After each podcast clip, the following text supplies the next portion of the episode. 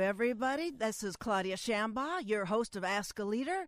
The views expressed on this program are not necessarily those of KUCI, its management, or the California Board of Regents.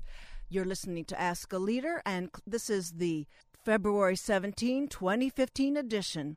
Attorneys Frank Barbaro and Frank Lunding, in the thick of some unsettling investigations, will examine the influence of some very dark money upon Irvine's 2012 mayoral election. Also, we'll hear from Astria Suparak, an artist and curator from Los Angeles, California, who's curated the recently opened exhibition Alien She at the Orange County Museum of Art. The exhibition runs through May 24th. It's wall to wall politics today. Don't go away. We'll be right back after the station break.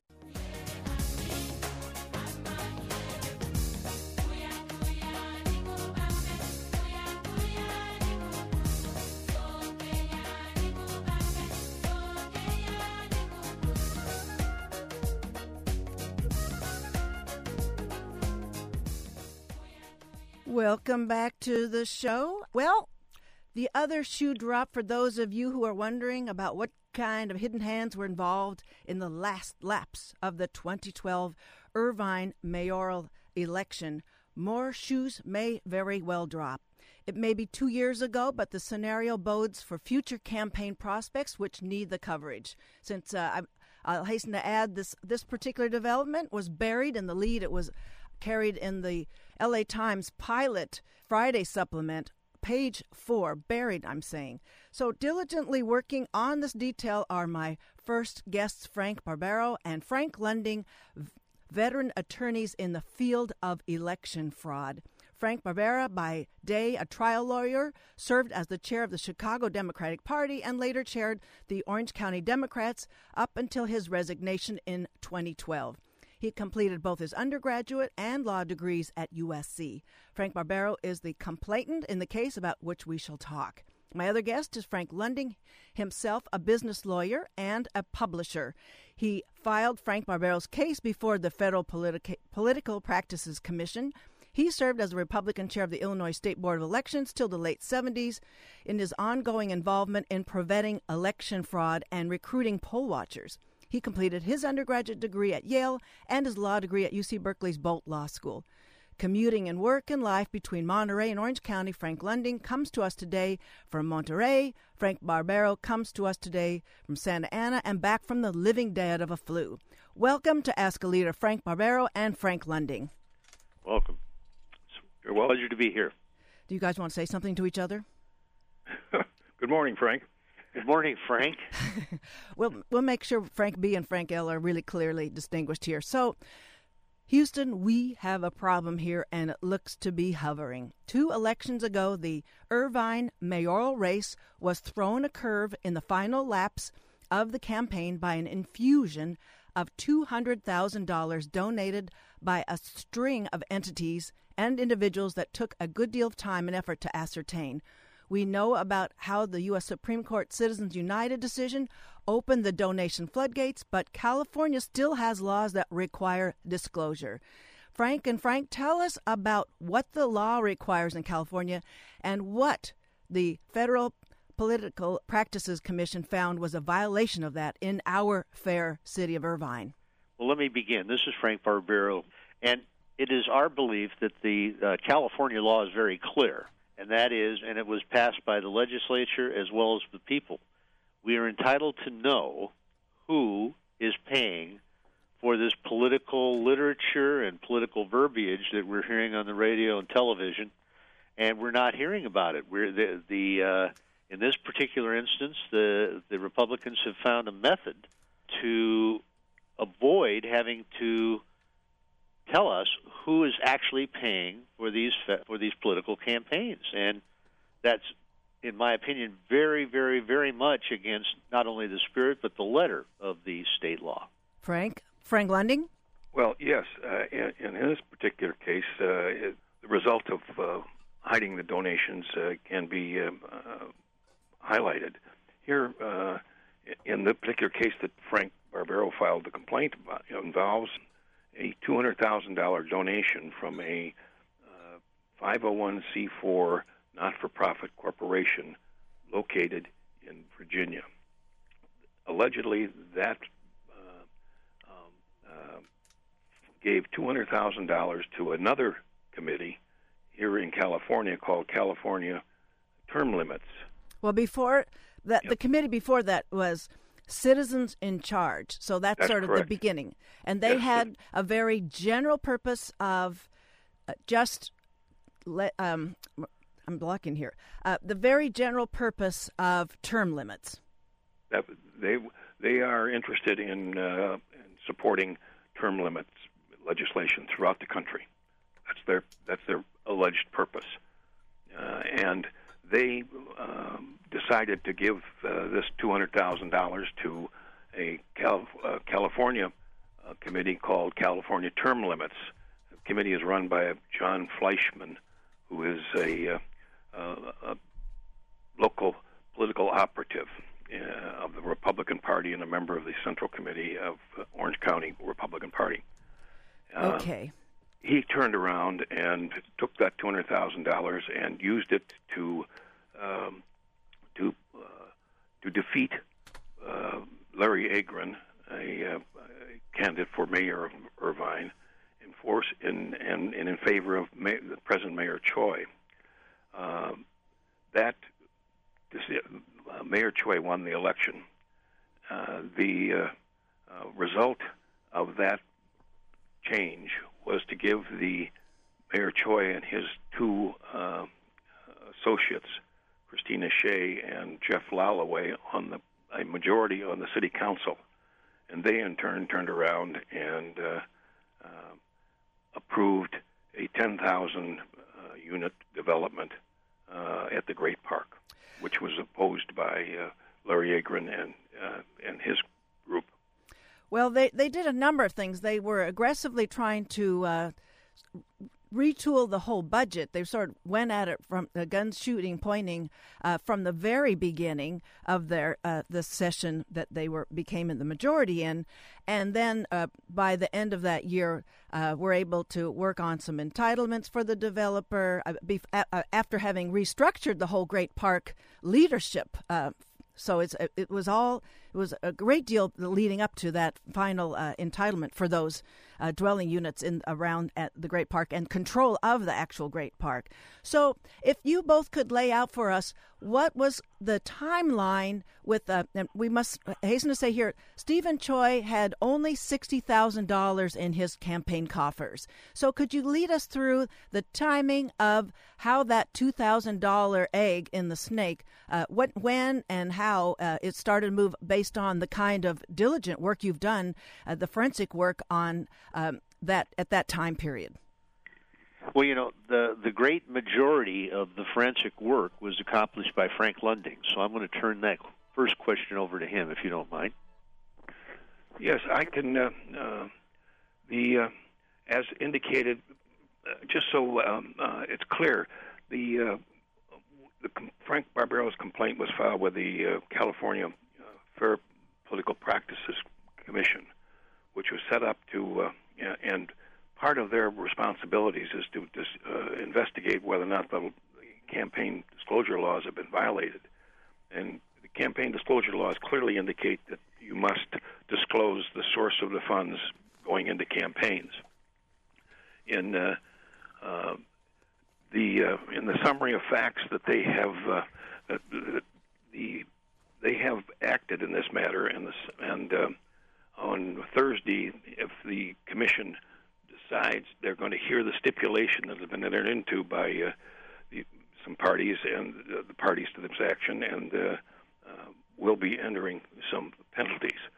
Um, what uh, what they have discovered, uh, based upon Frank Barbaro's complaint, was that uh, in uh, August of uh, 2012, Okay. uh, uh, um, Jon Fleischman asked the uh, president of Citizens in Charge, which is the committee in Virginia, for a donation. Uh, Fleischman allegedly, uh, Jon Fleischman told uh, the uh, Citizens in Charge people that the money would be used towards the goal of improving the initiative and referendum process in California.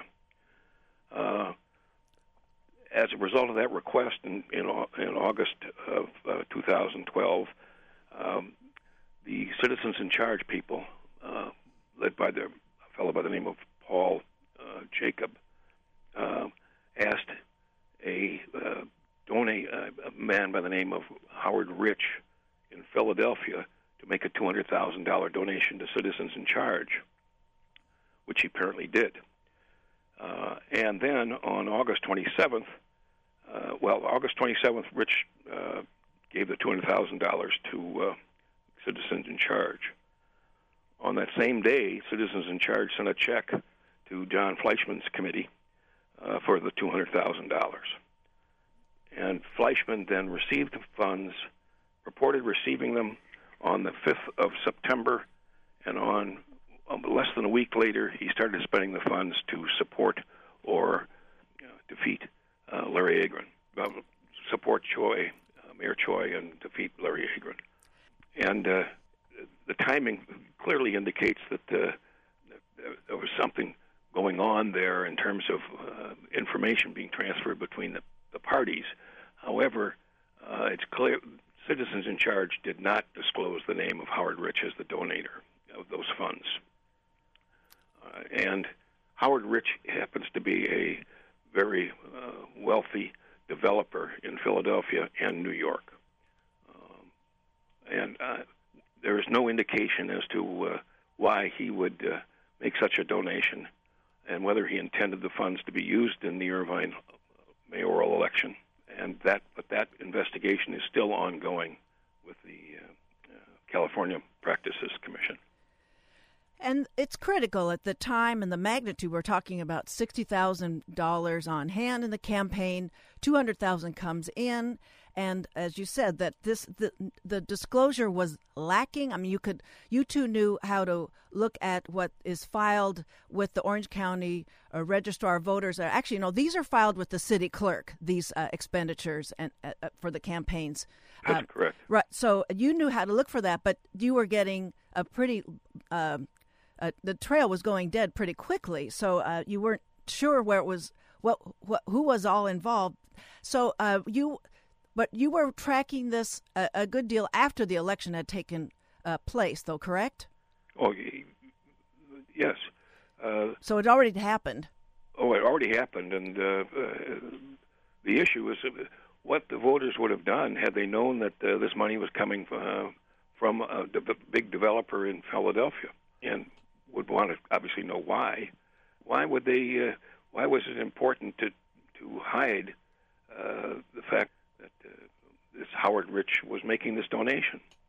Uh, there, clearly, there there's a lot more to this than the uh, than the filings and the the complaints that uh, have been are going to be heard on uh, on uh, Thursday by the commission. By the way, the staff has recommended that uh, there be fines of approximately $15,000 entered against Howard Rich and citizens in charge for this action. That's the maximum they can. Uh, which is, uh, Claudia, which is, in my opinion, a slap in the hand for basically spiriting in $200,000 and impacting the outcome of that election. It's this just, is Frank Barbaro speaking here. Yeah, just it's absurd. Uh, when I when I saw this two hundred thousand dollars, I said, well, "Where did that come from?" And we started looking, there was no way to tell. This money had been laundered through, you know, another state and then through a couple of uh, committees, and suddenly it appears in the campaign in Irvine, and the money is used for possibly the ugliest materials that I have ever seen being distributed in a campaign. Well, I do want to uh, put a face on that. I remember that to this day. I received the mail. I'm a registered voter in Irvine. This isn't about me, folks. It's just uh, the uh, explicit quality that it, it, was a flyer for uh, on behalf of Steven Choi that implicated Larry Agran in enabling pedophiliacs to to uh, have uh, unfettered access to the parks around the city. I mean, it was, and it was a grainy, dark kind of a brochure, and that brochure was about on the schedule for when that new funding was released. And uh, when you get that much funding, you can pretty much blanket the city with your literature. Well, that's the problem with these independent expenditures Claudia. The, the the issue really, this is where all the dirty work is done because they can't say it, it was Steven Choi's campaign or that he endorsed it or anything. So you can say just about anything you want and throw it up there against the wall and hope that the voters are going to believe that uh, Mr. Agran was encouraging uh, pedophilia's uh, pedophilia acts in the local parks. I mean, it's just crazy, and that's the kind of stuff that they use these independent expenditure committees for because Choi wouldn't be able to defend that. Yes. So for those of you who've um, just tuned in, you're listening to Ask a Leader here on Radio KUCI 88.9 FM in Irvine, where my guests are Frank Barbaro and Frank Lunding, complainant and investigator, respectively, of the case filed against the Federal Political Practices Commission concerning funds known as dark money paid to uh, on behalf of Irvine Mayor Steven Choi's 2012 campaign. And we're talking about the $200,000 where a fine, uh, where a, apparently Libertarian Howard Rich was uh, admitted to his wrongdoing. The fine for this uh, $200,000 contribution was $14,000 and maybe another smaller fine. But as I see it in, in perspective, this is just the $14,000 is a very small extra political contribution. So I'd like to know where is there a disincentive for handling this um, this kind of dark money, D- dark money of even more money amounts? Well, it seems to me that the FPPC and the state of California and the Attorney General really need to enforce the uh, will of the voters and force disclosure of the sources of these monies that are being used for political uh, talk. I mean, uh, that's we're entitled to know who is putting this stuff out about uh, pedophilia and Larry Agran and city parks what the source of that material is, and who's saying it. We never knew. And are you um, getting a little peek under the sheets for the 2014 round? That was uh, n- uh, not much cleaner. I mean, it started earlier. So, uh, are you? Sus- what do you suspect uh, you're going to find out? Uh, were you to pursue this 2014 round? Well, as you know, we're not done with this uh, current investigation, yes. and there may be more heads that fall, and I'm sure there will be. But the problem is this they have designed a technique through which they can bring in this dark money and do whatever they want. And if in fact the $200,000 resulted in only a $14,000 fine, that's 7%. That's, uh, you know, pretty cheap way uh, of uh, basically building that cost into doing your dirty work. Now, Frank, uh, you two are extremely distinguished attorneys and, and invigorated uh, efforts here to to seek out the fraud in in um, the political process. I, I I just want to uh, advise against our using the word they. We want to put the label on they so we're not a- acting, uh, sounding uh, powerless here in the face of this kind of stuff. The, the they are exactly those with a lot of money to throw campaign uh, camp or throw political outcomes. I mean, I want us to sort of be a little more specific than the they out there because this is too classy an act. Go ahead, Frank. well, the they here is. Uh, this is Frank Lunding. This is Frank Lunding. Yes. Um, the they we're using here in this particular complaint is uh, um, um, Jon Fleischman, the, and the uh, they were very Republican Party in this particular instance was very uh, uh, instrumental uh, in the election of Mayor Choi, uh, and Jeff Lalloway was congratulated for running a, what a great campaign for Mayor Choi, um, and uh, uh, he's a very good friend and a, a fellow member of the uh, on the uh, Republican Central Committee for the county. What for the county with uh, with uh, Jon Fleischman. All interrelated here, and uh, so uh, what we're trying to do is ferret out those people who were involved in this particular this particular complaint to uh, to uh, be sure that they receive their their uh, the appropriate penalty. Now, of course, not only are there the FPPC is able to find them for various, they, it is a crime uh, to do this kind of activity to hide people. So the Attorney General has uh, obviously uh, been involved, and Frank Barbaro's complaint went not only to the uh, Federal Fair Practice Commission, but also to uh, to the Attorney General. Now, it, it is it's slightly broader here, uh, if I may Please. stretch it out a little bit. Sure. Um, Citizens in Charge, a not-for-profit corporation, and the one who made this uh, hidden contribution, uh, has on his board of directors a fellow by the name of Eric O'Keefe, Right. and he is presently the the center of a major uh, legal problem in Wisconsin in connection with his using funds from other uh, entity, private, five, uh, charitable entities, 501c4s. 501c4s in uh, in Wisconsin to uh, to uh, assist uh, Governor Walker there uh, in his uh, problems of facing recall and other elections. So successfully, and they have the Wisconsin authorities have gone so far now as to have searched O'Keefe's and others' houses grabbed their computers in order to try to search down this uh, dark money that went into Wisconsin.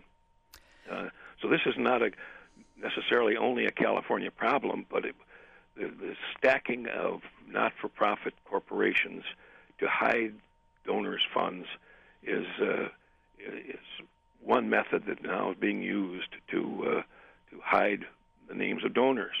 Now, it, Howard Rich here is an interesting uh, donor, and, uh, and the questions of why he would be interested in making this donation and why they felt necessary to hide his name is is uh, something that somebody the authorities have to find out. I think, but there there are other possibilities uh, in other elections, uh, such as uh, foreign governments and foreign uh, citizens uh, could try to make contributions, and since those are illegal under federal law, they uh, they would could use this procedure, as well as others who uh, who obviously uh, don't want their names revealed.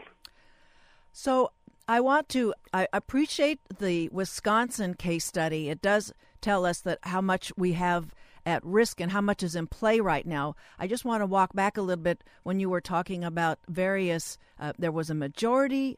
We'll call it a partisan majority, Republican majority created on the city council in Irvine in 2012. There's a such a super majority now. There's a four to one. We know that this stacking and money laundering benefited others in 2012, and I dread knowing, but we must know what happened with financing for this 2014 outcome with the supermajority uh, that uh, has its own procedural aspect where the four to one vote can determine an emergency agenda item and therefore not have a public uh, announcement in advance of a city council meeting that there will be a vote. So the public is really removed from participating in the business of the city. So this supermajority perhaps supported by more secret money later uh, in the 2014 election is, is something that looms and why we want to bring this up. So um, I wanted both of you to tell us it, it wasn't a very public meeting. It was a, a, a Orange County uh, Central Republican Committee meeting where the connection between donors and candidates was confirmed. I just want to have give you a chance to specifically say how how that was publicly acknowledged. So we're not going to be painted into a conspiracy and over um, over suspect kind of corner. Go ahead, Frank. Uh, th- there was some thank yous that were presented at the Republican Central Committee to various people for helping raise the money. Frank Lunding. Yes.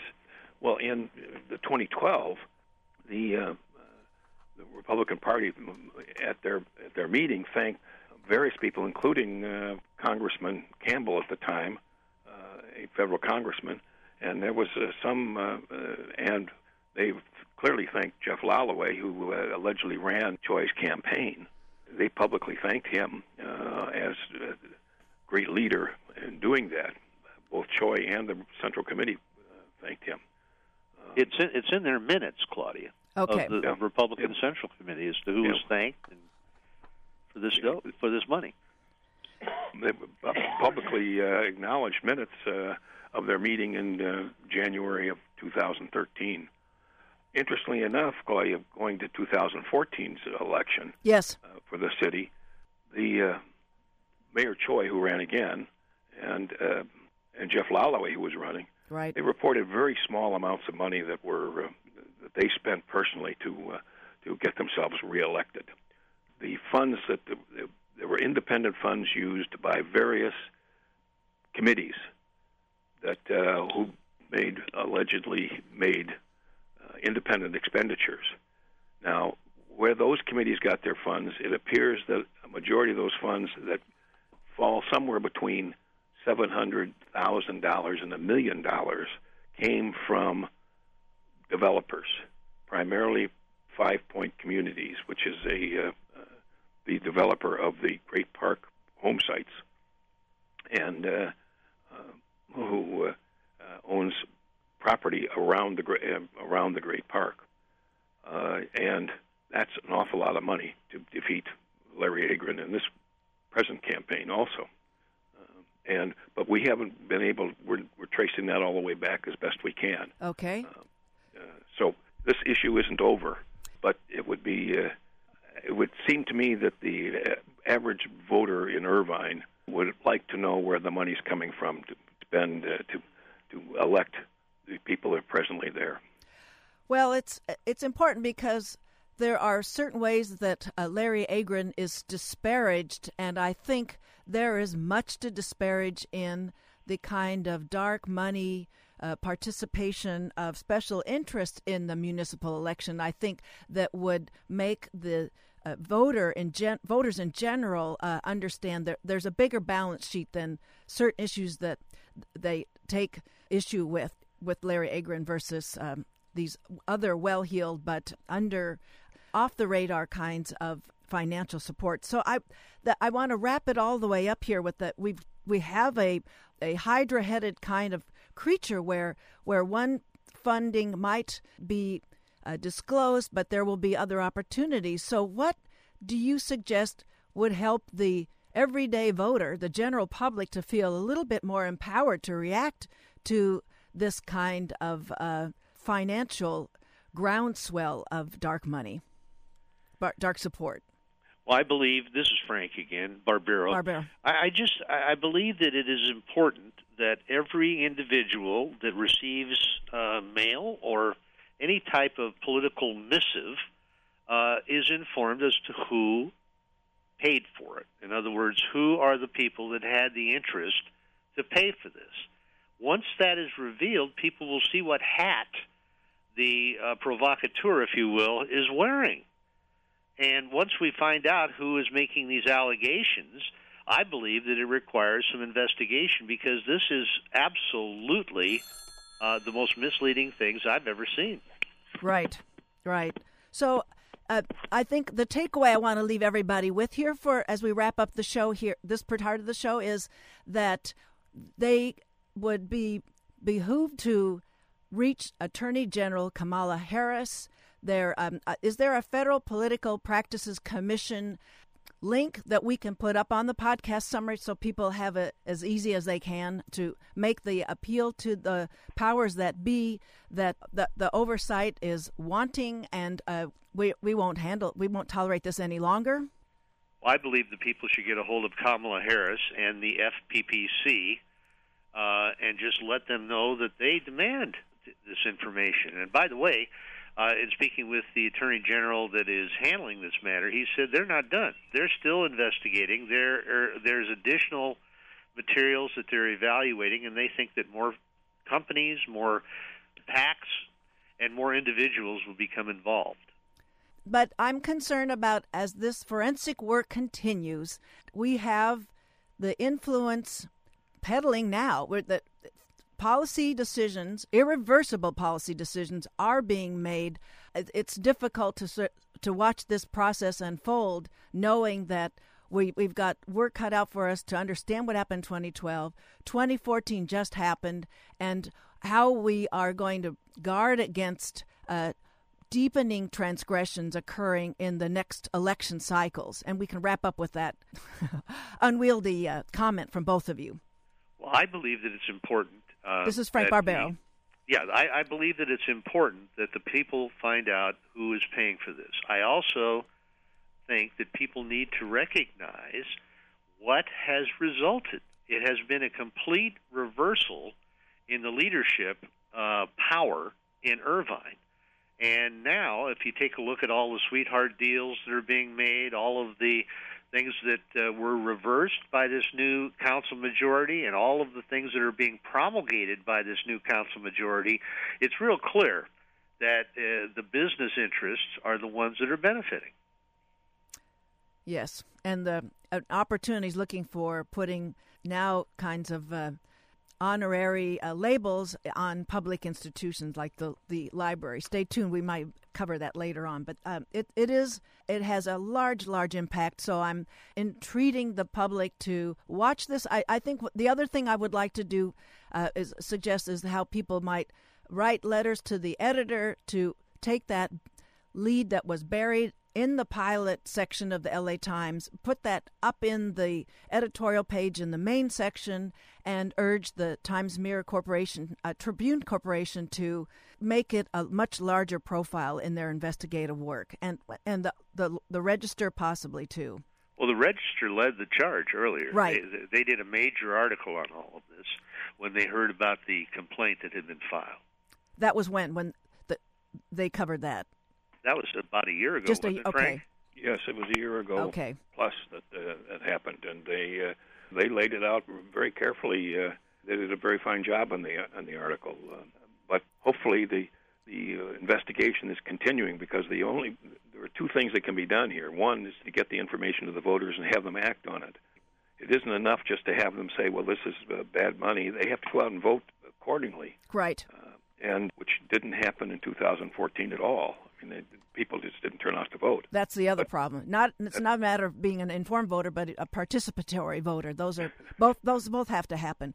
Well, I correct. I have to say that's all the time we have. I want to thank you both, Frank Lunding and Frank Barbaro, for coming on the show today. Your vigilance and your diligence, it's a public good for which we should all be grateful. Well, it's been our pleasure. Okay, and I may want to have you back because there's more disclosure coming, and I want to keep on this because that's what community radio is charged with is covering what's not getting covered elsewhere. So my guests are Frank Barbaro and Frank Lunding, lifting the veil on campaign finance locally and a bit beyond. Okay, so thanks guys for being on. Well, thank you for having us. So we're going to take a short break, and after that, we'll talk with Astria Suparak co curator of the Orange County Museum of Art exhibition entitled Alien She. Don't go away. We'll be right back. No wonder the butter's a shilling a pound. See the rich farmer's daughters, how they ride up and down. You ask them the reason they cry, oh alas, there's a war on in France, and the cows have no grass. Singing honesty's all out of fashion. These are the rigs of the time, time, me boys. These are the rigs of the time. Thank you, everybody, for staying with us. That was the Sport of Tricks, Rigs of the Time. I just knew that would pair well with the, the previous topic. Well, it's my pleasure to be back on this uh, show with you. We're keeping it political with my next guest, Astria Suparak. So she's you are the co-curator of the Orange County Museum of Art exhibition entitled Alien She, the focus of today's interview. Alien She is the first exhibition highlighting uh, the lasting impact of the pioneer punk feminist movement Riot Grrrl on today's artists and cultural proceed, uh, producers. The exhibition focuses on seven contemporary artists, and you'll see them there at OCMA. They're working in a wide range of disciplines, including visual art, music, documentary film, new media, writing, and performance. And uh, something for everybody, as I always like to say when we're covering the fine arts here, provides a view into the passion and diversity of the original Riot Grrrl movement.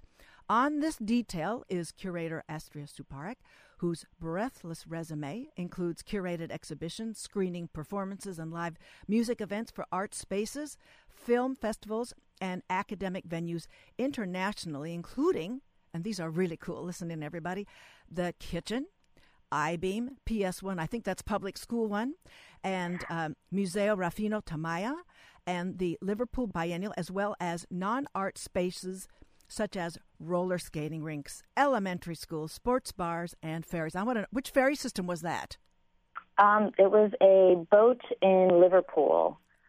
Okay, well that's a that's a a note for all the ferry systems. I was thinking of some other ones I know near where uh, Evergreen State College is, where uh, much of this was born. I'm hoping that those uh, venues are considered more broadly. I just love the sound of it. Well, as I continue with the introduction, uh, Astria Suparak, as the director of Carnegie Mellon's Miller Gallery, she curated Keep It Slick, Infiltrating Capitalism with the Yes Men, and Whatever It Takes, Steelers Fan Collections, Rituals, and Obsessions.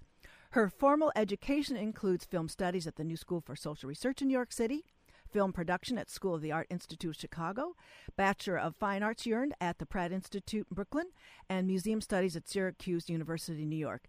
Assisting Astria is Ceci Moss, who unfortunately was not available for today's interview. Astria Suparak comes to us today from LA. Welcome to Ask a Leader, Astria.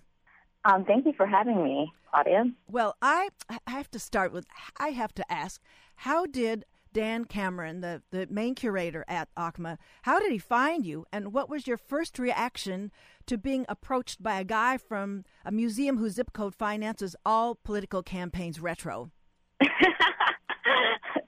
That's pretty funny. Um, well, Dan Cameron uh, first saw Alien She where we premiered it at Carnegie Mellon University in Pittsburgh. He was in town to check out the Pittsburgh, um, inter- the International at Carnegie Museum, which was down the block, and uh, came over and saw the Alien She exhibition and uh, kept in touch with me um, after he came home to California.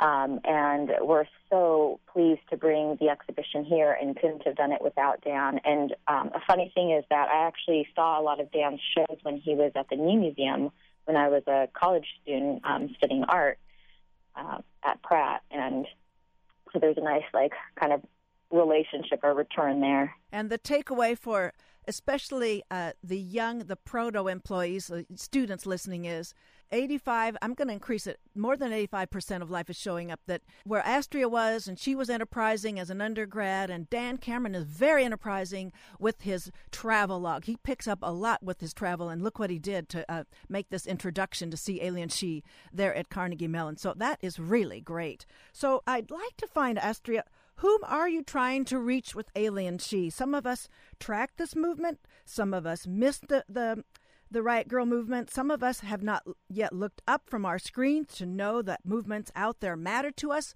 So, who are you trying to hit here? Anyone with an interest in um, politics, music, art, design, um, film. I mean, there's a you know a wide range of media as well as topics that are covered in the exhibition. Okay, well, so for those who aren't as attuned as um, you, and I'd like for you to trace how the movement moved from Evergreen State College, that's in Olympia, the, the bottom of Puget Sound, south of Seattle.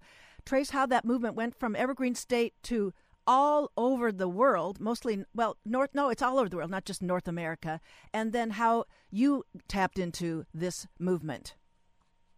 Sure. Um, well, Riot Grrrl was started as by a small group of friends and by a small group of friends who are young women in both Washington, D.C. and Olympia, Washington.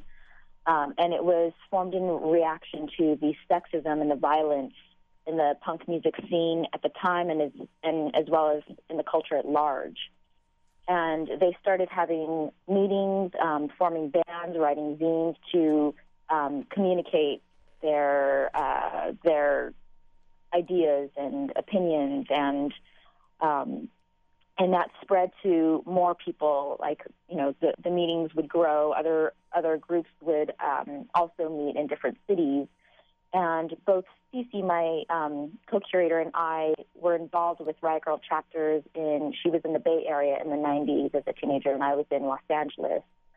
Um, and the chapters have continued to grow, um, and you know, as, as you had mentioned, we've been able to tra- track Riot Grrrl chapters internationally since 1991, and we've found chapters in 24 countries with recent um, chapters opening in places like Malaysia and Germany and Turkey, and with third or fourth generations of chapters opening in cities like Los Angeles and New York and Detroit. And for we'll hop uh, out uh, down to the the program I was going to mention all kinds of resources, but while you mention that, you can everybody can follow that those locations by going to the chapter's map on, and I can include that in the summary too, riotgrrrlcensus.tumblr.com. So oh, that's uh, actually a separate um, separate oh. online oh. collaborative project. But okay. For the map, for the map, the URL is bit.ly, so bit dot ly slash capital RG for Riot Grrrl, and then lowercase map, RG map. Um, and yes, if anyone was involved with the chapter or is in a chapter now, please do check that map and make sure we've got your details right. You know, the the, the duration of the chapter's existence, uh, where you used to meet, um, if you have a website. Some of these later chapters um, have Tumblrs and Facebook pages. I hope. Whereas, that, yes, um, excuse me. Oh, just whereas um, in the early in the 90s, early in mid 90s, uh, when I was involved of course, we didn't use internet. uh, we've got, as I said, seven artists that are represented here. They're uh, it's a hyper. I, I, see it as a hyper local, do it yourself, but there yet there's a larger reach of empowerment. I, I want to sort of say there's a kind of cycle, a social piece here. I think when human beings find themselves in a tight bind uh, or an awkward situation, it's just so liberating, or it's just plain healthy. I think if, if they see themselves in the middle of a performance art piece, tilting toward the creative and coming out of the situation feeling more affirmed and more empowered and happier. It's just there. There's really a, a level which this really opens up the affirming side of the creative process. Do these seem artists to you seem to be better off because they figured out ways to address creatively the absurdities and ironies in our society and life in general? Uh, sure. um, I think probably a lot of people who are creative producers like come to that come to those realizations or those those ways of expressing themselves is, is probably liberating. liberating and, and so healthy. I, I, I, there was a situation I was faced with, um, presented by a young lady last Friday, and uh, it was she wasn't involved with the creative process, but it was a, an absurd and an ironic situation. And I and I finally told her, I said, "You ought to." This is before I went to your show on Sunday, Friday. I said, "Well, why don't you just consider engaging with this bad social dynamic as a piece of performance art, so she could step out of the the wrenching part and, and feel a, a, more affirmed anyway. So that's what I was thinking of. And I, I thought that the, the artists that were at the Sunday opening at OCMA were really, were they're in the top of their game. It was just delightful. Well, let's, uh, there's some interesting things going on at the exhibit. We can start with Stephanie Syjuco. We're not going to be able to talk about every single artist, but she has a, a particular free text exhibit there. It's and I, am laughing. It's alliterative with pretexts. It's kind of a kick. I'm. Uh, I have to admit that in that and in her counterfeit project, we all puzzle with the ambiguity. Well, we're in a museum. Do we or don't we get to touch with the the free texts? There are those um, pull off tabs for getting these. Um, materials, these uh, copywritten materials for free, it's not clear what we can do with that exhibit. Um, yes, so the project by Stephanie Syjuco, um, this particular piece is called Free Text, and you can download um, a number of, of critical texts um, in an unsanctioned, possibly illegal way. Um, and Stephanie's work is um, is is interested in how information and culture is shared. Um, so this one project is um, a, a, always a, a, popular piece that people can interact with. And yes, I I, um, I see what you're saying about how it's unclear which things you can touch and which things you can't in an exhibition. In a lot of exhibitions, you can't touch everything, but this this project is meant for taking.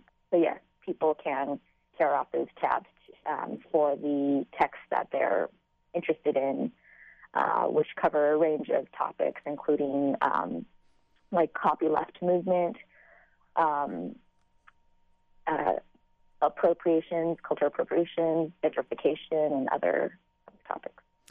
And so, in her counterfeit project, where she's had she's had folks crochet the designer purses, she's put on that platform where they're uh, exhibited do not touch, and you can't tell if that's her installation or if that's OCMA that's uh, saying entreating people not to. So it's it's very unclear what what we're uh, uh, allowed to do. So I'd like to move on to the there is oh, and, yes. Oh, I'll just I'll just say the Please. full name of the title. Uh, I mean, the, of that project. It's the Counterfeit Crochet Project. Yes. And then in parentheses, critique of a political economy. Um, and there's a website that's part of that where anyone can um, make their own craft knit, crochet their own rip off of a luxury bag. Crochet and there is a table um, where we provide materials and some some patterns for people to make their own. So with crochet, I'm sure there's a, a pun about hookers in there somewhere. you might be the first one to make it, actually. Okay, well, thank you. So then, then there's the Feminist Art Gallery as a very decentralized installation activity. There's a FAG uh, wherever wherever we can look all over the country, and by um, they call it fagging it forward is to have these uh, centers of do-it-yourself art creation from all uh, in locations all over the world. Do you want to say anything about that verbiage and that process? Um, specifically about Feminist Art Gallery, which yes. uh, the acronym is FAG. Um, yeah, so that's a project by Allyson Mitchell and Deirdre Logue. They're partners in Toronto, and um, it's a gallery that they run out of the their garage, um, and they don't they don't take any um, government money or grant money, so they don't ha- have they don't you know have to um, alter their uh, vision in any way and they they've done amazing events um, from potlucks to readings to screenings to um, get-togethers and uh, I've seen some pole dancing and other things, and you can yes. you can get a sense of the variety of their activities through the slideshow that's in the exhibition. Yes, it uh, that's rolls there right uh, in that particular gallery at OCMA, and then there's the matronage. Tell us what the matronage uh, is about, because it's verb, new verbiage to learn at this exhibit, and they also talked about that at the Feminist Art Gallery. Oh, that the um, the fundraising is through. I think I'm not quite sure. Um, haven't heard them typically talk about this. Okay, well, that's there. That, we'll take you off the hook there. For those of you oh. whom have joined us, my guest is Astria Suparak, co curator of the Orange County Museum of Art exhibition entitled Alien She here on Ask a Leader on KUCI 88.9 FM in Irvine and streaming in galleries all around the world and in uh, FAGs, uh, that's Feminist Art Galleries, uh, on the web at kuci.org. The exhibit opened last weekend and will continue through May 24th. So uh, I don't know if you, I, I didn't mean to leave you uh, mid sentence. I'm sorry. Uh, I just, just you had to cap the Feminist Art Gallery apart. Oh yeah, so um, uh, the the matronage as opposed to the patronage. Yes, of course. and the funding For of funding. Um, of culture. Well, and then I think it's this group that is going to be setting up uh, in West Hollywood just before thanks or before Halloween. It's the Killjoy Castle, so that's that's a part of their project. Do you have any more details now, or we're going to we'll post Yes. them later? For the le- lesbian feminist haunted house that Allyson Mitchell is putting on, that is part of a residency at the One Lesbian Gay Archives, and that will be happening this fall. Um, and you should check it out. Everyone is going to be in the area. Um, I, I saw the version that was in Toronto last um, last Halloween, and it was amazing. It's it's a to not miss event. I plan on. Is it m- more than one day? Do we have a couple of tries at it? You know, I think it'll be up for a little while, but usually there's a lot of performers involved, so there might be just a few days with all the performers. But I'm sure um, one archives will have all that information when they're ready. Well, I want to do a quick rundown. It's not doing uh, any kind of justice to the the artist, but I want people to. I want to acknowledge them. There's Ginger Brooks, Takahashi, Tammy Rae Carland, and Miranda July, Faythe Levine, and Faythe Levine was there at the very ground, uh, the, the very beginning of all this at Evergreen State College. Allyson Mitchell uh, with her Sasquatches. Uh, that's that's uh, they're amazing. And then lady Sasquatches. Lady, oh, ladies Sasquatches, and uh, then there is the um, L um, LR. I'm, I've got LJ Roberts. LJ Roberts, Stephanie. Uh, we've talked about her, Syjuco, and then uh, various other artists. Yes, there are a litany of activities that the people can take part in at OCMA, and I want to just remind people that it's uh, in Newport Beach at 850 San Clemente Drive, Newport Beach, and uh, www.ocma.org. And what other links do you want to make sure people have? And we'll just mention some of the topics, events, as you give us those links that people can follow. Sure. Um, well, as, as we had mentioned, the Riot Grrrl Chapters map, which is bit.ly slash capital RG lowercase map, and then the Riot Grrrl Census dot Tumblr um, .com, and that's where anyone can contribute their experiences of um, of Riot Grrrl and how it's influenced what they're doing today and where they're at. So we've received um, submissions recently from Mexico and oh. England and um, New Zealand, and um, it's really great to see like all these you know personal personal stories I'm going to pretend that there's people that are streaming this show live or going to hear the podcast uh, somewhere outside of this region. Where will Alien Girl? Um, where will it? Be, where will it go? Alien. The exhibition, she. Alien. Yeah, the exhibition, Alien She. It was. It, it has been in Pittsburgh, Philadelphia, um, in San Francisco. It'll be in Orange County through May 24th. Right. Um, and then it will go up to Portland at Pacific Northwest College of Arts, uh, Feldman Gallery, as well as the Museum of Contemporary Craft there. And that'll be part of the time based arts festival that Portland Institute of Contemporary Art runs. So there's, more... a lot of organizations there. oh yes, of course, of course, and it's sort of like getting it closer back to where some of this all began. There's a, a the Fanatique, Fanatique Zine Night. Uh, it's on April 17th. It's a Friday. It's a free admission day, but Fanatic, yeah. Okay, see, you know, that's uh, this. Uh, everything's turned on its head, and I had to pronounce everything differently. So that in the evening on Friday, and then there's a even though it's free, folks, there's always a donations accepted, and the, the legendary Zine artists and scholars in conversation will be there holding court and all of that. And I, I sorry, it's, it's zine, pronounced see? like like like a magazine, except they're um, fanzines. right, right. I and I, I I just do date myself on a regular basis. So I just wanted to say, since I don't think you were there on hand, and I've got to really wrap up the show fast, I was in on a conversation among some artists, an OCMA docent, and a public school teacher. It was not clear what the call would be concerning school tours. So the more that I thought about it, the more I see the importance of breaking through to those impressionable, validation seeking, undernourished minds. Any experience, Astria, with um, that at other venues for Alien She?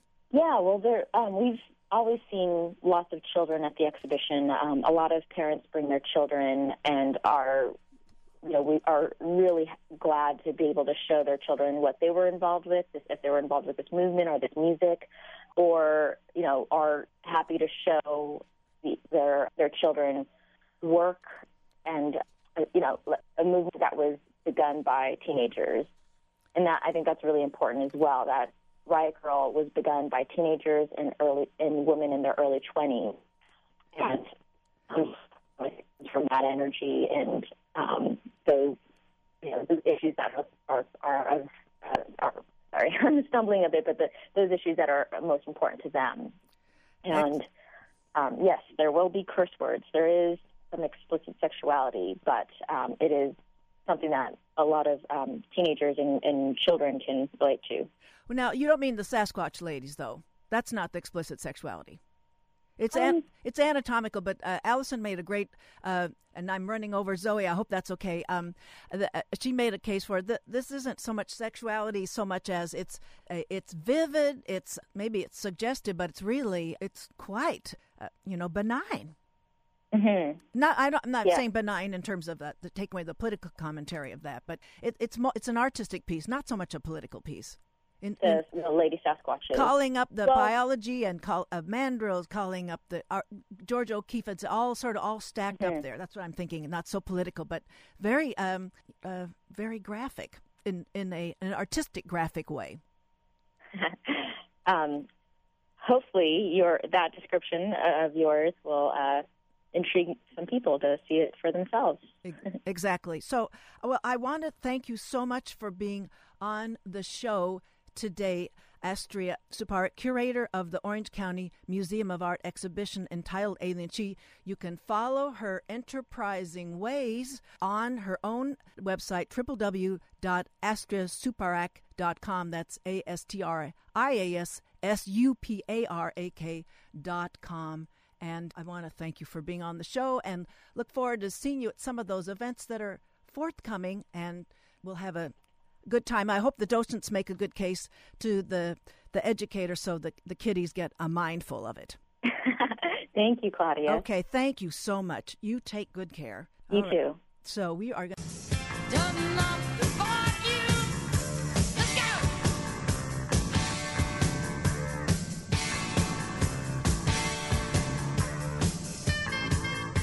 Yeah, turn up the volume. That's Pylon. They were they sort of predated the uh, the movement, but I thought their spirit is embodied in what was carried on a little bit later.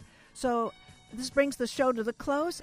Next week, we'll hear from Dr. Stanley Terman, who will return to the show with the loaded topic of end of life choices tied up with the Senate Bill 128 under consideration in California's legislature.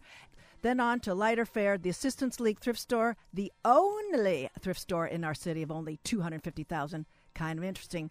Don't tell the ladies that about uh, this interview with uh, Diana Kavanaugh and Jamie Tahiri because they want to make it a surprise for the local cadre of volunteers that keep on going there. Talk with you next week. Thank you for listening, everyone.